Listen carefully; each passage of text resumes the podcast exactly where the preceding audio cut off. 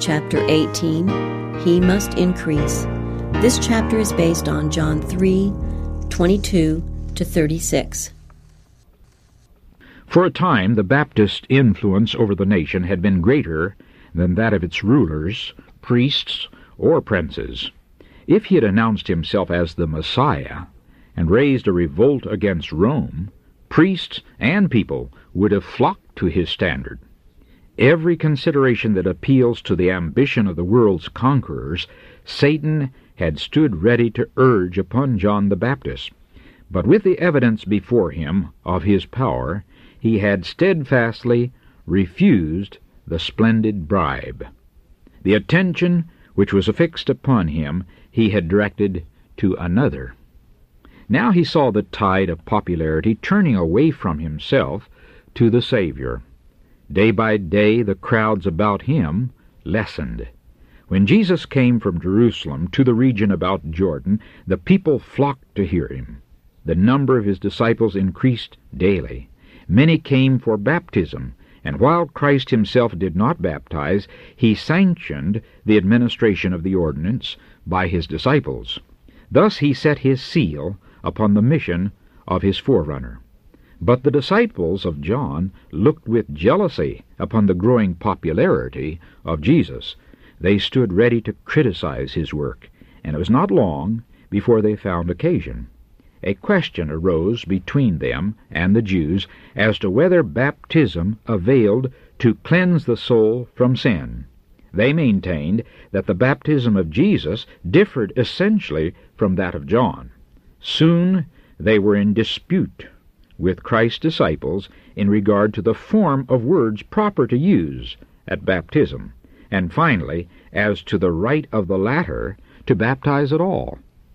The disciples of John came to him with their grievances, saying, Rabbi, he that was with thee beyond Jordan, to whom thou bearest witness, behold, the same baptizeth, and all men come to him. Through these words, Satan brought temptation upon John. Though John's mission seemed about to close, it was still possible for him to hinder the work of Christ. If he had sympathized with himself and expressed grief or disappointment at being superseded, he would have sown the seeds of dissension, would have encouraged envy and jealousy, and would seriously have impeded the progress of the gospel.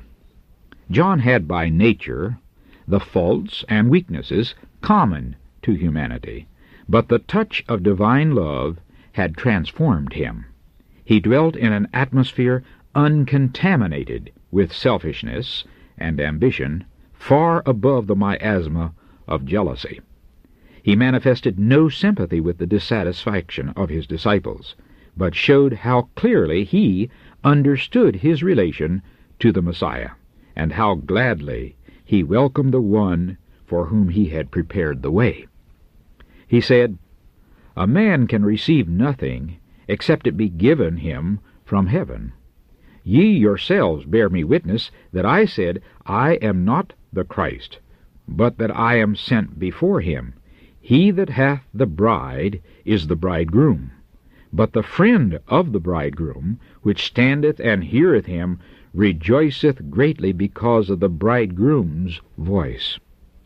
John represented himself as the friend who acted as a messenger between the betrothed parties, preparing the way for the marriage. When the bridegroom had received his bride, the mission of the friend was fulfilled. He rejoiced in the happiness of those whose union he had promoted. So John had been called to direct the people to Jesus, and it was his joy to witness the success of the Saviour's work. He said, This, my joy, therefore, is fulfilled. He must increase, but I must decrease.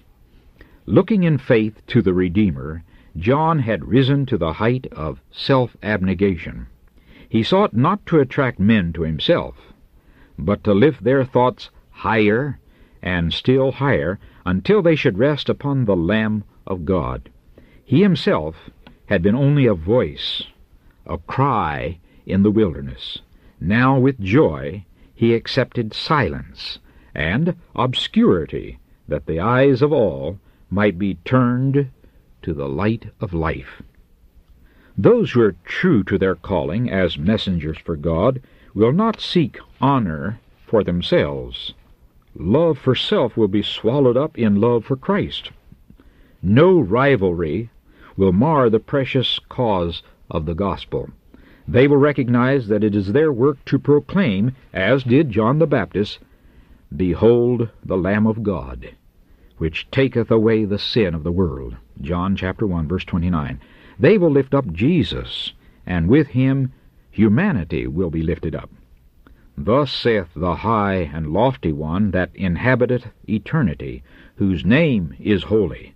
I dwell in the high and holy place with him also that is of a contrite and humble spirit, to revive the spirit of the humble, and to revive the heart of the contrite ones. Isaiah chapter 57, verse 15.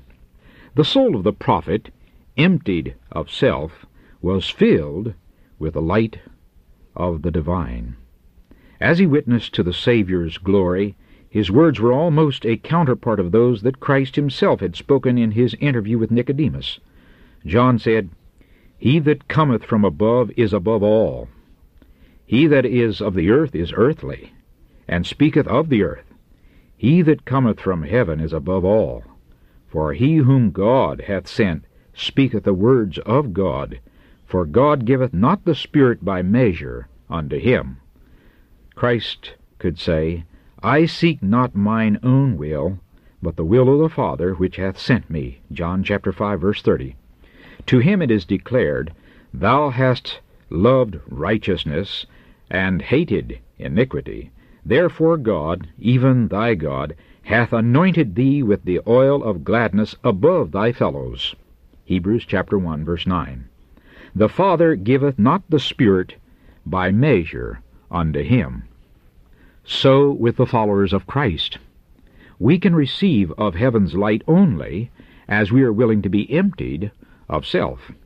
We cannot discern the character of God or accept Christ by faith unless we consent to the bringing into captivity of every thought to the obedience of Christ. To all who do this, the Holy Spirit is given without measure. In Christ dwelleth all the fullness of the Godhead bodily, and in him ye are made full. Colossians chapter 2 verses 9 and 10, the revised version. The disciples of John had declared that all men were coming to Christ.